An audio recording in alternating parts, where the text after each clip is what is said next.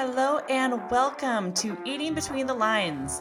I am your host, Therese Martinez, and I am so happy to have you here. If you want to untangle yourself from diet culture conditioning and get appropriate, actionable options to nourish your unique life and body, I'm going to dive deep into the nuanced spectrum of health to help you figure out what to prioritize in your journey without getting trapped in the extreme ideology of health optimization or total complacency. I am here to help you apply the science effectively, not rigidly, and get you feeling better in your body and mind. Here is how to eat between the lines. Hello, hello, welcome back. I am so excited to talk about today's topic. It is pretty complex. And so, going into just a few components of this today, but we are talking about why it is so dang hard for so many of us to know what to eat. The, the confusion around hunger cues, the lack of body trust, and what has really led to this massive disconnect of body and mind overall. So losing trust has been is multifaceted, right? We have foods influence and the hyper palatability of foods. And so a lot of times there's this big confusion around shoulds and shouldn'ts around eating certain types of food. When I say hyper palatable, I'm talking about like high fat, high salt, high sugar, often associated with processed and ultra processed options. And so we have foods influence. This is really tough for us when we are growing up and into adulthood to actually be able to listen to our hunger signals because the those types of foods can really actually mess with our hunger cues sometimes. Now, I'm going to go into this a little bit more, so please take that with a grain of salt because there is also a massive psychological component with those foods and the shoulds and shouldn'ts as well. But I don't want to negate the fact that there are physiological influences that come with consuming hyperpalatable foods that do influence what we crave, what we want, and then our ability to be able to trust our body that it is communicating in an appropriate fashion. So, number one is foods influence, and largely that hyperpalatable nature of those foods. Number two is really not a lot of exposure to developing knowledge, skills, and abilities with whole foods. So, I believe that we really have not done a great job with exposing folks to cooking and understanding whole foods, how to prepare foods, what to look for, how to make them taste good. And so we are kind of just left with this lack of knowledge and then have only then a lot of processed or ultra processed options to go to that again feed that palatable nature and then create more disconnect with these whole foods that can in turn help us to have a better functioning body overall, but then again, just build that better relationship with these whole healthy foods. Uh, number three is just education and resources lacking. So it kind of goes back into number two as well, but we just haven't been exposed and educated around food. At least I know I wasn't for a very long time. I think it's getting talked about a lot more, almost in like the other extreme at this point for many.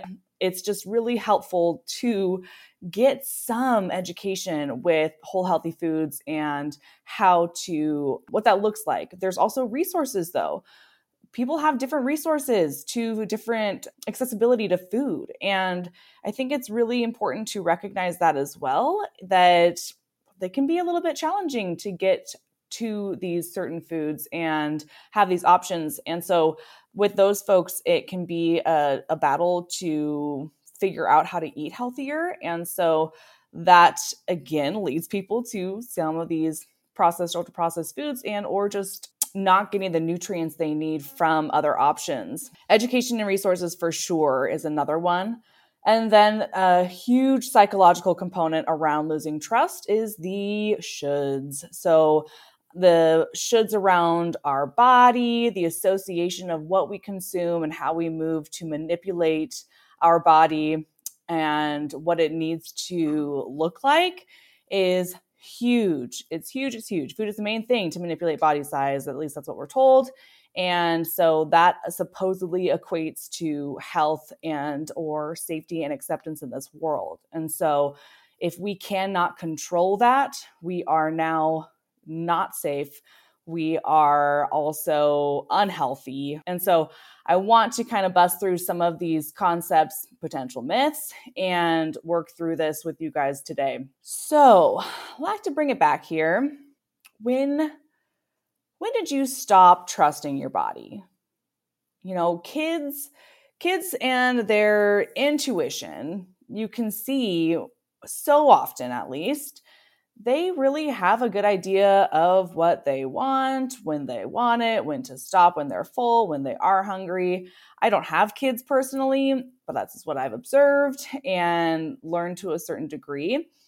I know that there are also considerations where they will not eat and, you know, they will overeat or whatever it is. But I just want to point it out that we are born intuitive beings, right? And for me, when I look back to kind of see when this was where I just stopped being intuitive and I started being more judgmental and curious and concerned, was when I really started taking to heart the media, such as, you know, magazines and television, and kind of seeing what people were promoting and marketing. So, you know, things like how to get six pack abs or why you need to get rid of cellulite or why you know you need to eat this and this diet that diet not to mention hearing adults talk about it i don't think my peers really talked much about bodies for a while but i would say a lot of this started i specifically remember in my 10th birthday I had a gymnastics party, and a lot of my girlfriends were really good at gymnastics, and I I was not stellar, but in any case, they it seemed like they kind of fit the the role in the mold a little bit more, right? They had like the the cute outfits, they had the I don't know, I guess to me that what what seemed like the look, and I was um you know, looking back on it, I was uh, little heavier set.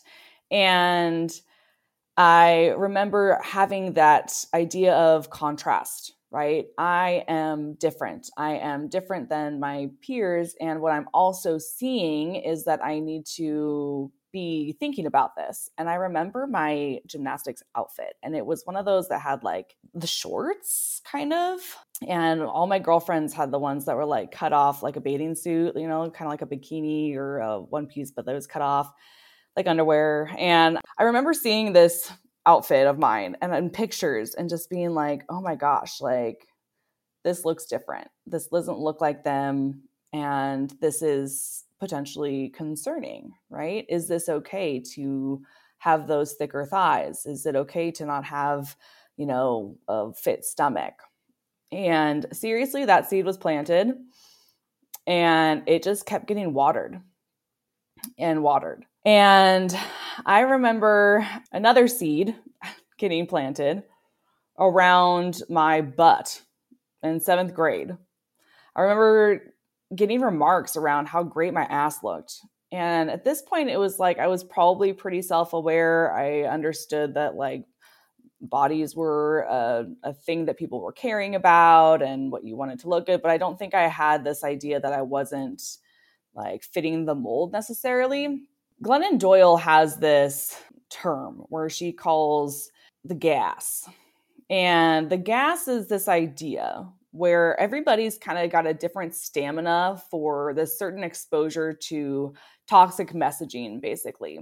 So thinking about, you know, billboards, media, news, TV shows, you know, whatever it is and whatever topic you want to talk about today, essentially, and what she was referencing too was like the gas around trying to manipulate bodies and like having you know, this pressure to look a certain way. I think about this a lot because probably many of you know if you've been listening, I had a really bad eating disorder for a very long time of my life. And I recognize not everybody manifests their issues that way. I also am a registered dietitian and I see this day in, day out where people really struggle with their relationship with their body, whether it's a full blown eating disorder or not.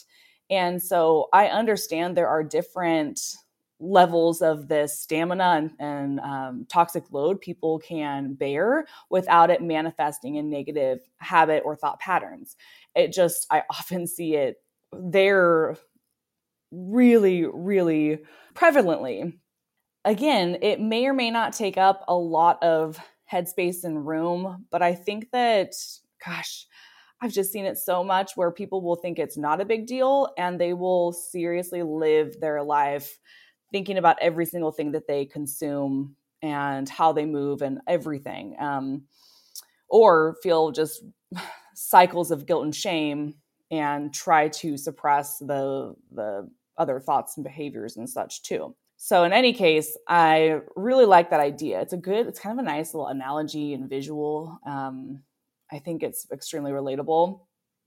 So in any case, the gas for me just started getting more and more toxic. And around that time of getting the comments around my ass, I was feeling pretty good, honestly. I liked that attention. I, you know, started accentuating my butt in clothes and calling attention to it. And honestly, I consider now kind of embarrassing ways. But in any case, another seed getting watered.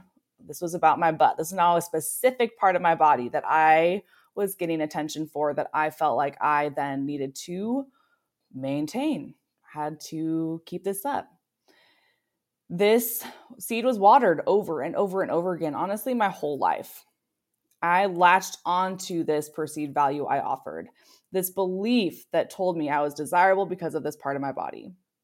I want to mention, I think it's entirely appropriate to have attraction to people for specific physical reasons. I'm not like, I'm not saying that that's a bad thing to give people attention for their body. I think that there is just a really big lopsided nature to aesthetics and versus personality, character, energetics. Like there's just it was very misleading growing up and i am still trying to wrap my head around all of the messaging and untangle so much of it that that really dictated how I found value for myself in this world and that I see every single day with clients too.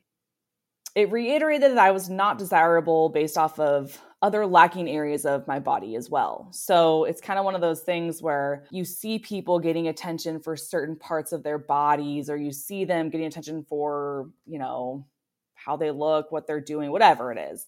And then you see that you are not that way. And so instead of a they these people are attractive and this person can be attractive and it's a I am not that so I am not attractive in or this isn't attractive about me or whatever it is. And I think that that is also messaging that could be very it could be improved a ton you know the the all inclusive a little bit more than the such contrasting and more exclusive narratives that come with with physical attraction. I remember this conversation I had with a friend of mine. He was a good friend, you know, uh, particularly after college, we had connected more and we talked a lot about relationships and that kind of thing and just attraction, sex, whatever. And I was going through this time of kind of feeling a bit insecure. We also like worked out a ton together too. And I'm remember talking to him and I don't know, just I think that somehow my boobs got brought up and I'm pretty flat chested and I was kind of talking about that, maybe like that insecurity of mine at the time. And I remember he was like, you know, after a little bit, like he was, he had some tact around this, but, you know, he's like, but at least you have an ass. And it was just one of those things where it's like, and if I didn't, like, then what? You know, at least I have an ass. Well, okay, because it is just about boobs and butts. And that was like this other, I feel like at that time, I was like, that is not right. Like I was self aware enough at that point, and I've been struggling for a long time at that point too, where it was like, ah, I don't love that comment. And I'm also like, it's just like a massively reiterated thing now again to throw value to this part of my body that is the main thing I have to offer, right? Ugh, just so frustrating. So there was another story. A friend of mine in college, he was also a friend uh, that we we chatted with a lot. We were watching Modern Family one night, and uh, Sofia Vergara comes on. You know this quote unquote kind of classic bombshell of a gal, and I was like, like, do you think that she's hot? And he was like, yeah. I was like, ugh, of course you do. He's like, um, why? Like, is that an issue? And I just kind of dove in. So my whole issue with body shit stemmed from this idea, like around guys wanting a certain body, right? Now I was told many times over throughout my life that guys fall for girls with certain personalities too, right? So that was something that it was a message but it just wasn't so believable based off of the input and the gas bombardment essentially that from this other messaging. You know it's like yeah yeah okay. But if you had the right body the right look you know you could get a foot in. Like you could at least get attention. And then from there you would you would have more options you know because there was this like whatever fear of not actually like finding having the guy that i wanted to be with be attracted to me. Ugh, i don't know. It's just so ugh. but it's how it was. I recognized it. I was aware of it. And so in any case i kept trying to manipulate my body size to at least be attractive attracted to more people um and again, this is all just like I know so much more now, but in any case, I thought that this was the, the right tactic. So, trying to manipulate my body size to have more options of guys to be interested in me. And then, if I couldn't quote unquote sell them on my personality, then that would be fine um, because I was pretty confident in my personality. And honestly, if they didn't like that, that would be a much harder thing to change. And I didn't really feel like I wanted to sacrifice that so much.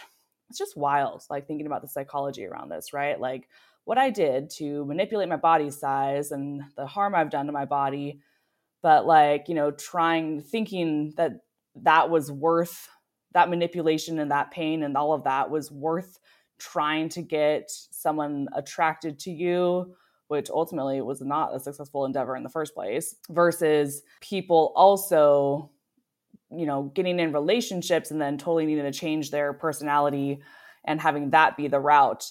And that was not what I was thinking. Like that was that was where I drew the line, right? Like, I don't know, just interesting. And so frustrating to a degree. Wasn't a healthy place to be in. So with this gas of the outside world, media. Eat this, get the six pack, America's Next Top Model, TV shows, references there. It's actually pretty crazy to go back into like the like some of those TV shows I watched in the 90s and just see all of the messaging there too. It's just like, oh man, we just a lot of us didn't have a, a great chance to not have this be a you know, kind of an issue in our lives. Diet culture continued to bombard me, right? Food rules, weight loss tips, parents talking about it, even messaging of like, oh God, I was so bad today, or I was so good today, or I'm, you know, the good, the bad, like those messages get get into our minds and again reiterated. So now there's a moral compass aligned with, you know, the way that we eat. So as I continue to have shoulds and shouldn'ts uh, fed to me in high school, I also dealt with having type 1 diabetes a condition that requires me to con- to question the food I want, can't have, shouldn't have, in addition to this pressure around food to make sure I maintained an attractive appearance. So, because of this association has been made, like, need to look a certain way. How do you do that? You eat a certain amount, you move a certain amount because calories in, calories out. This is the equation. So, again, this is how you are safe and desirable in this world. And so, you have to hyper focus on the food intake and the movement in order to attain a body that keeps you safe. My understanding is now set.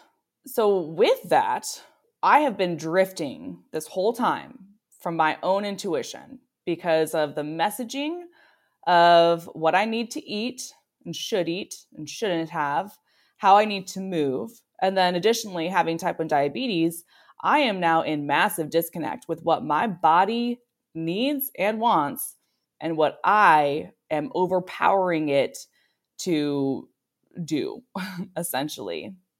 How I'm going to eat. When this happens, we start to drift and we keep going. We count calories and macronutrients to the last gram to not go over. We see the calories burned on the elliptical and make sure you don't go above that intake. We start to fear food and crave it simultaneously for years and years and years. Ugh. How troublesome, too. These super delicious foods, like I mentioned before, a lot of the hyper palatable foods are the ones we can't have and so now these foods are being put on different pedestals. And now there's, now if we do have them, there's guilt and shame related, and there's making up for it and all of this stuff. And so it's just so counterintuitive to us and our own minds and bodies. And it's just this, this cluster. It's really hard. Hyperpalatable foods have kind of frustrated me in that sense too you know even even more since becoming a dietitian because i i see the struggles so so much more understanding the challenge. Like the intake of them can be so addictive just based on the psychology alone like i mentioned just now but then you get into the actual physiological effects of these foods particularly in the absence of other more nutrient dense options. So i want to highlight that we so often demonize a lot of processed and ultra processed foods, high fat, salt, sugar, um, and saying that they are like, you know, the demise to everyone's health. But very rarely are we we giving any consideration to the nutrients lacking when we consume them. We're just we're just poo-pooing on those nutrients that we are consuming with them or lack thereof, more or less. Does that make sense? So essentially, if we look at people's diets and if kind of looking at health overall, folks that consume processed and ultra processed foods can still be totally healthy if they are also consuming adequate nutrients elsewhere. Usually, we see people be far more unhealthy when they are lacking those other, you know, micronutrients and fibers and polyphenols and things. And so that's really where a huge disconnect I think comes with the the hyperpalatable and processed foods and ultra processed foods because the processing I don't even like that term so much. So many foods are very helpful and processed, but I hope that you kind of know what I'm referencing when I talk about that very low nutrient density, essentially. High fat, high salt, high sugar, highly processed foods. We can still consume those foods if a person wants, if they're also consuming other more healthful, nutrient dense foods. And many times, when we build a better relationship with food overall, our bodies really regulate better and uh, and improve with those cravings of what we really want and need. So, taking this back, now we don't even know what to eat or how to eat, and we are just left with the shoulds, shouldn'ts, cans, can'ts, and numbers, right? This is uh, that disconnect. You are taken out of your body. You are a mind with a machine to aesthetically manage, but at least it feels sort of safe, right? There's rules. Unfortunately, that safety is somewhat fleeting, considering there is an ever present looming fear of not maintaining or veering from the safe zone, which leads people into the cycles of guilt, shame, restriction, and confusion around what they actually can eat or quote unquote, or what they quote need to do for movement. When we are young, these seeds planted with what is a priority is about pleasing others we really start to lose the knowing of what pleases our own self. How many of us have, in this journey of following the rules others have laid out, have lost ourselves? I mean, I can think of it with jobs, money, relationships, in addition to body stuff. I mean, we are just bombarded all the time by products, workouts, and approaches to life that will make us feel the best when ultimately we're not really being asked what it is what is the best for us. Having the self reflection and introspection of of looking into that it just goes right into the food thing. What we're supposed to eat how we're supposed to look. So what is the knowing? You know how do we connect reconnect with our own self and body? Well you know there are many ways. There are certain steps that i have found to be effective and may also help you too so, number one is creating the awareness. We have to start creating the awareness around the messaging that we are allowing to come into our lives without interfering with it, right? Think about social media. Think about advertisements. I mean, I have such awareness around this at this point in my life based off of my experience with you know, my eating disorder, with having an interest in health and fitness also, and then becoming a dietitian and personal trainer. Oh, yeah, add that into the self imposed pressures of looking a certain way and feeding my eating disorder for many years too. We have to develop this awareness, and it is hard and it takes practice, and there are things that you can do in terms of developing the skill set to interfere with your own thought patterns, self talk and otherwise. You know, we're really trying to consider your own wiring and motives for behavior. Creating the awareness is absolutely essential. Kind of like I mentioned with the social media, it's helpful once you start to create that awareness, you know, identifying current influences that are watering past seeds that are not serving you. So, social media can be great if you follow certain accounts that water the seeds that you want to flourish essentially. But if you keep watering those other seeds, you're going to have more, continued disconnect and it's going to be challenging to get away from it more permanently or at least more effectively. So, considering and not just social media, right? It's who you're hanging out with. It's what you're, you know, how you're um, getting motivated. It's a, it's a it definitely takes a, a whole scan of your life, essentially, and then kind of developing the additional skills on how to intervene with that messaging. Um, or again, getting the messaging that is more promoting for behavior that and thoughts that serve you. So, I also like to incorporate something called check the facts. This is a skill that was learned from uh, my inpatient treatment through a dialectic behavioral therapy. So, checking the facts is when you start to create that awareness of your thought patterns, you can have certain thoughts that just take you down rabbit holes, right? Certain thoughts, um, self judgments that that really throw you for a loop you know, this has happened to me, I would say a lot with like the scale. I haven't weighed myself in a very, very long time, but this might be a relatable experience for folks where you get on, like, you can feel a certain way in your body and um, you can like feel energetic. I kind of consider it feeling like lighter. It's not it's not literal, but like just kind of a lightness to your energy, to your body, to like how you feel, right? You're not bloated, you're feeling healthy, energetic.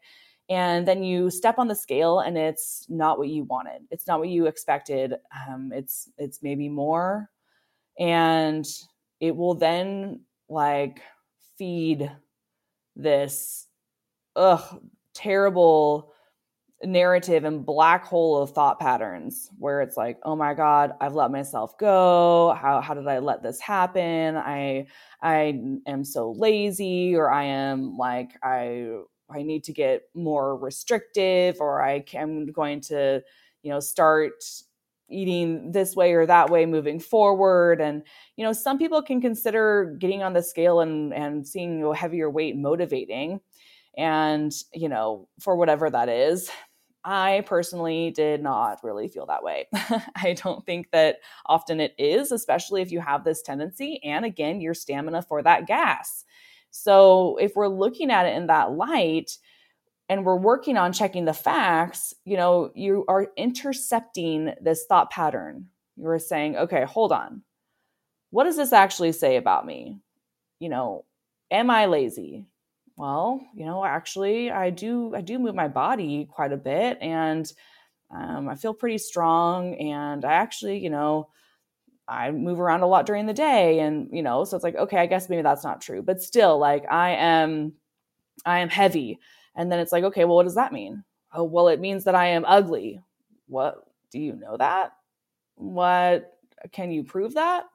How how is that even known to who? You look at that and it's like, okay, okay, never mind. But it means that I'm I won't have a lot of people finding me attractive. You know, it's one and the same with ugly, but it can maybe be a little different for for some folks where it's like it's not a ugly repulsive thing but it is like an unattractive thing or a, a, people are judging me around my own thoughts and or my own behaviors because i look a certain way whatever it is and so i am unattractive and then it's again like do you know that like where is the proof in this like and you can't like many times you just you keep questioning and it keeps coming back to like well shoot i guess i don't know that like, what is it really that the weight is telling you about yourself?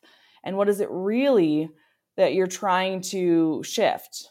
You know, especially for my example with my own self, like going in feeling really good in my body, feeling like I'm having a good relationship with food i'm moving my body well and then and then getting on the scale and then having that number tell me something tell about myself that didn't feel intuitive in the first place that's not that's not right. It's just a number. Why in the world would I let that dictate now everything I'm doing moving forward? So, checking the facts, that's a skill I love to help um, clients apply. And then, you know, you follow that up with radical acceptance, another skill in DBT, where it's like you're right, you just radically accept the state of affairs, right? You don't have there's no purpose in overthinking, worrying, like giving this more thought because you cannot prove anything one way or another with more thought. You are radically accepting that this is how you are and moving on. And or radically accepting so many, I mean, you can apply it in many different situations, right? You're going on vacation and you aren't going to be in a lot of control with your food and that's okay. Radically accepting that you know if you're injured you aren't going to be moving as much as you need to and that's okay. Certain things like that um and then also like interpersonally and i mean it's just a very great skill. I love dbt i feel like everybody should do it then, number four here. So, we have kind of creating the awareness, identify current influences, check the facts. And number four is finding ways to reconnect, reconnect with your body, right? So, movement is a beautiful way to reconnect with your body if you are in a place to do that. Many people have abused exercise for a lot of their life, and it's really hard to get back to a better relationship with it. Um, and so, you know, take your time with however with whatever that means for you. But I do find for me, I did, I was, yeah, chronic exerciser in an unhealthy fashion. I would do it not only because I enjoyed it, you know, I did get those legitimate physiological effects and perks from exercise, but I would also do it to manipulate my body. And I would get really freaked out when I couldn't work out because I really thought that I was just going to explode. Like I would just puff up to be the biggest person in the whole entire world. And that would be the worst. And so I actually um, really have redeveloped my relationship with exercise over the past couple years. It accelerated a lot when I left the gym that I was working at. Nothing to that gym, but I um, I just didn't have access to a gym like that for a little while. And so I explored different avenues. I kind of got into yoga a little bit more. I think yoga is like, I don't know, it's almost like it's it's almost cliche at this point to like say that yoga is such a wonderful outlet to getting reconnected to your body because so many people say it, but it's like, it's because it is. Like, it is a really amazing way to pull caloric burn focus and workout focus and rah rah, like exercise focus out of like the equation and bring in, hey, you're just like moving your own body and getting connected to it and feeling you know, like stretching, but also, I mean, yoga can be a pretty good workout too. But I do think that the benefits that many people, myself included, get from it, is not that focus. It is getting more in tune with how I'm feeling, the the breathing that comes with yoga too. I think it's just amazing. Um, so there's a lot of different ways. I've been walking more as well, and that I think is another really great way to get reconnected with the body. Um, I've always walked a bit, but I find that I'm, you know, listening and not always going hard in the gym and doing some walking outside is very beneficial as well, just to again get reconnected with the body. Um, meditation and breath work are very powerful tools as well.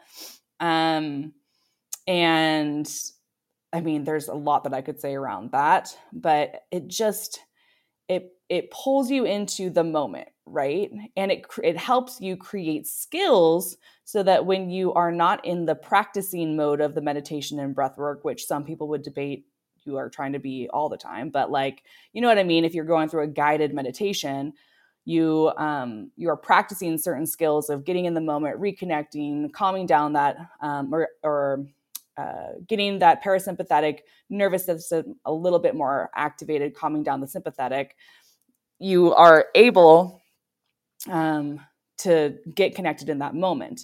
But you develop skills in that moment and many, you know, minutes, however long you're meditating, to apply outside of that you know, and in traffic, in a challenging situation at work, and, you know, being able to not be so reactive, so impulsive, and be more mindful, that's where meditation works, right? How, like, that goes back into food. How often do we just impulsively grab food to eat or you know feel like we want to restrict or control it based off of stressors or you know certain things that are happening in our life but we're not really thinking about it. How often do we just shovel food into our mouths and then all of a sudden we're super full? Or you know we aren't thinking about our hunger and we're skipping meals. It's meditation is so powerful in developing that mindful component. It can also go back into developing the awareness right so, um, really helpful to get into that practice. There are also direct ways to heal the body through nutrition, right? So, creating more connection with your body can go back into incorporation of more healthful foods that actually help re regulate the body to help you gain more trust in it. And when I say gain more trust, I am not saying that that is going to mean that, oh, great, you can listen to your hunger signals perfectly and then have a body that you are like stoked on and have a six pack. That is really not what I'm saying. So, trusting your body is not about still manipulating, having an outcome with your body size. That might happen, it might change, but it's more getting connected to your own definition of health and what feels good to you in your body. And I think that so many people just don't even know how good they can feel and there is just this massive, again, disconnect between food, movement, and body and what is actually what a person, what is what is aligned for an individual. So improving your nutrition can be a great way to help you start to feel better in your body. And it can also improve hunger cues and it can also improve that trust. But it isn't the only thing, you know, and I want to make that clear. I just really do think it can help for many folks, especially if they're battling a lot of inflammation, a lot of disconnect with with cravings and hunger and, you know, sporadic eating.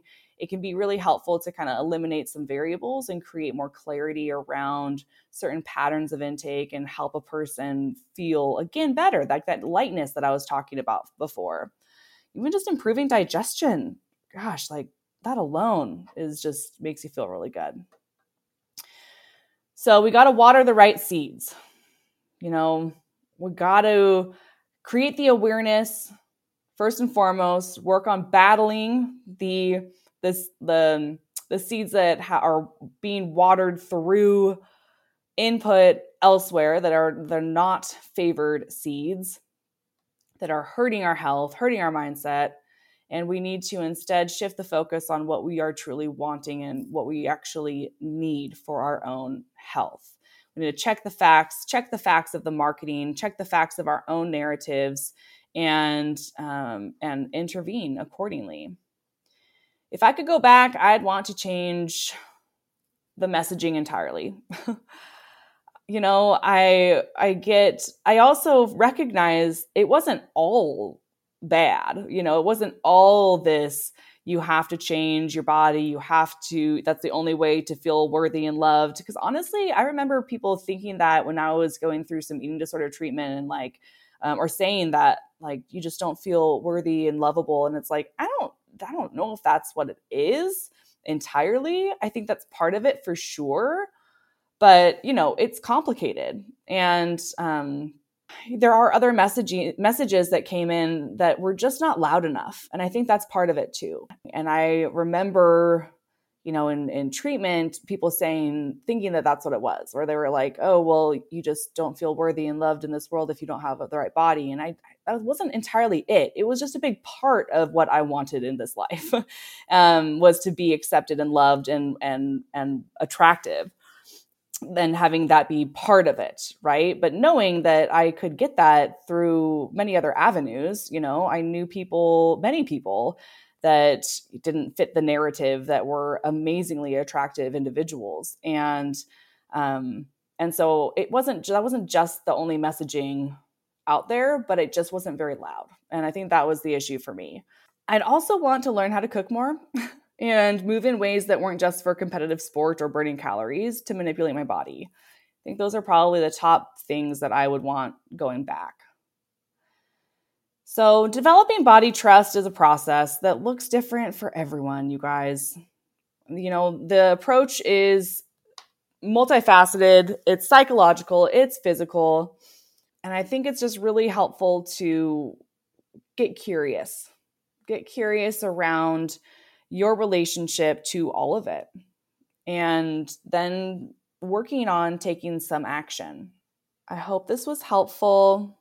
And I want to leave you with a question that I like to ask people on, you know, like second dates, but I also ask this to like a lot of my friends.